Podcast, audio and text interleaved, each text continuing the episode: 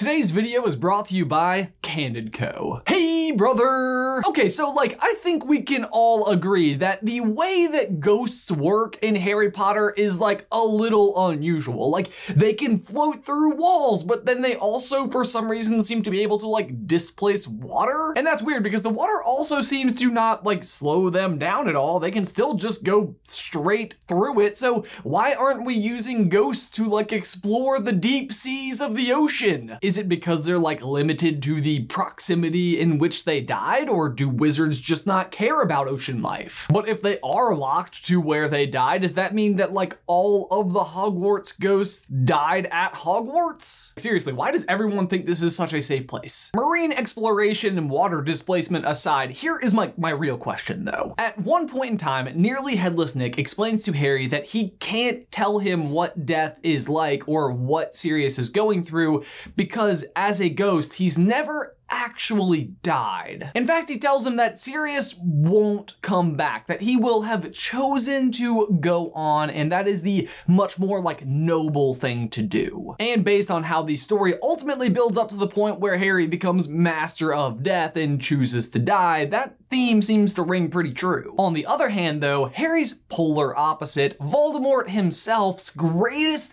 fear is dying. He has gone to such great lengths to not die, and he's also considerably not noble. So the real question is why didn't Voldemort come back as a ghost? Or maybe even more importantly, could he?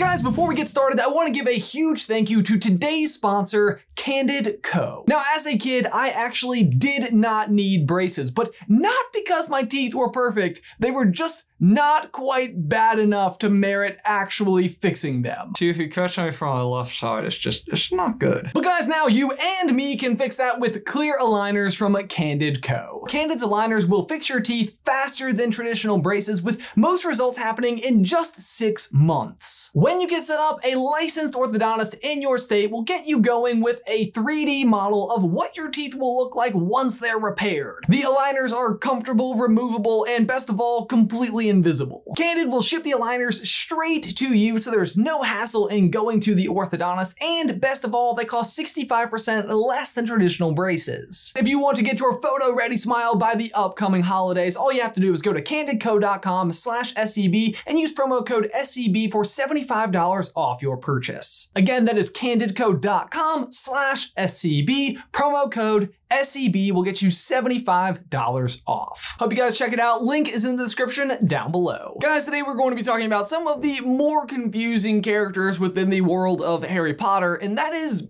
ghosts. It is those with unfinished business, whether in the form of fear, guilt, regrets, or overt attachment to the material world, who refuse to move on to the next dimension. That is what Pottermore has to say on the subject and explains why anyone would ever want to come back as a ghost to begin with. And you can see this is pretty much true for, at the very least, all of the Hogwarts house ghosts. The Bloody Baron, for example, has unfinished business to the tune of the guilt that he feels for killing Helena Ravenclaw. So he has chosen to just drag his chains around as a form of eternal punishment. The Grey Lady's unfinished business is then, of course, making sure the Bloody Baron feels guilty about killing her, which does seem to be working. The Fat Friar was executed because he kept performing magic in association with his work for the church, and even though he was doing pretty nice things like curing pox or pulling rabbits out of the communion cup, they were not pleased, and as such, he decided to stick around as a ghost because he was so frustrated that he was never promoted to cardinal. Not only do the ghosts typically like stick around because they have some kind of unfinished business in the material world, but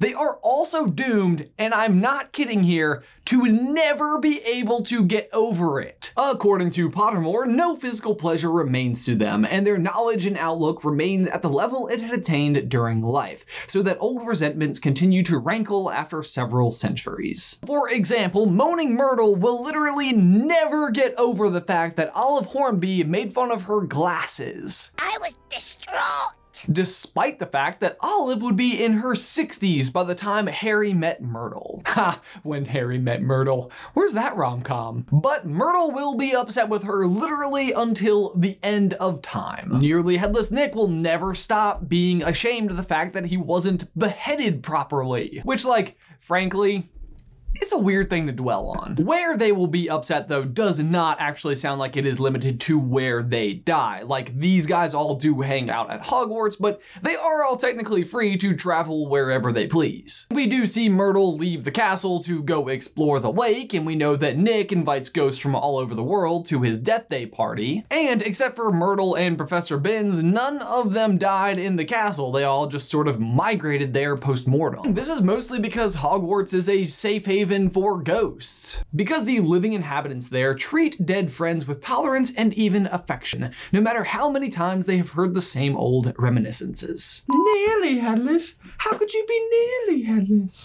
Fun fact Hogwarts is actually the most haunted place in Europe, even though, like, all of the students are super afraid of the Shrieking Shack for that exact same reason. I dare you to go to the Shrieking Shack. No way, dude, it's so haunted! Yeah, you're right. Let's go back to the castle full of six ghosts and a poltergeist. Honestly, I'm not really sure why wizards would be afraid of haunted stuff even at all. Like, they're totally aware of the fact that ghosts are, in fact, a thing, and they pretty much know what all of their powers are, which is not a lot, but not nothing. Like, everyone seems to be so impressed with the fact that Voldemort can fly, which, like, so what? So can all ghosts.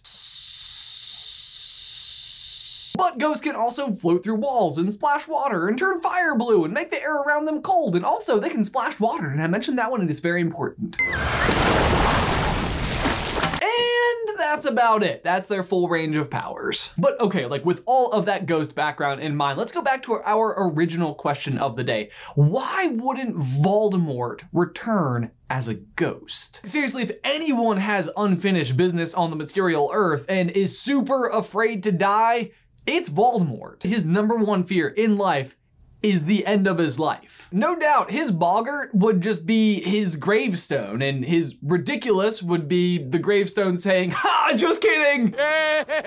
but seriously, like his ultimate plan is to like rule the world, but not just rule the world, he wants to make sure that he is always alive to be the person in charge. After his return in Goblet, he explains to his Death Eaters, I who have traveled further down the path of immortality than any other wizard. Bold statement for a guy who just spent the last 14 years is like a big old bottle of mist. He even tells, nay, snarls at Dumbledore during their duel at the Ministry, There is nothing worse than death. nothing worse than death. And you know that he like truly means and believes that sentiment. Like the entire point of all of the Horcruxes was to accomplish this very goal. And it's a pretty solid plan that does work for a good while. Like it keeps him alive when he should have died. But in the end, Harry and his friends are able to destroy all of the Horcruxes, win the Elder Wand, and defeat him. So why doesn't he stick around as a ghost? Maybe he couldn't literally kill Harry, but at the very least he could come around and really, really, really bother him for the rest of his life. What you doing today, Harry? What you doing? Are you cooking?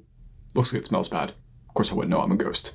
Also, I don't have a nose. But also, he could still just like instruct others to do his exact plan and still take over. He could breed more basilisks and just speak Parseltongue to them and have them wreak havoc. Plus, based on the rules of being a ghost, he would have just as much intelligence as he had when he died. He would still have the same yearning to accomplish his unfinished mission. And I have a feeling Voldemort, because it's Voldemort, could do a bit more than just splashing about in water. There are still so many options left to him to where he could continue to be evil and problematic to the world. And frankly, it just seems crazy to me that if you are allowed to make the decision to come back as a ghost, that he would just accept death and move right past that. And we even know that after he failed to kill Harry, that his existence was less than the meanest ghost by his own accord. Like, being a ghost to him might even feel kind of substantial. He was so afraid of death that he chose to be less than a ghost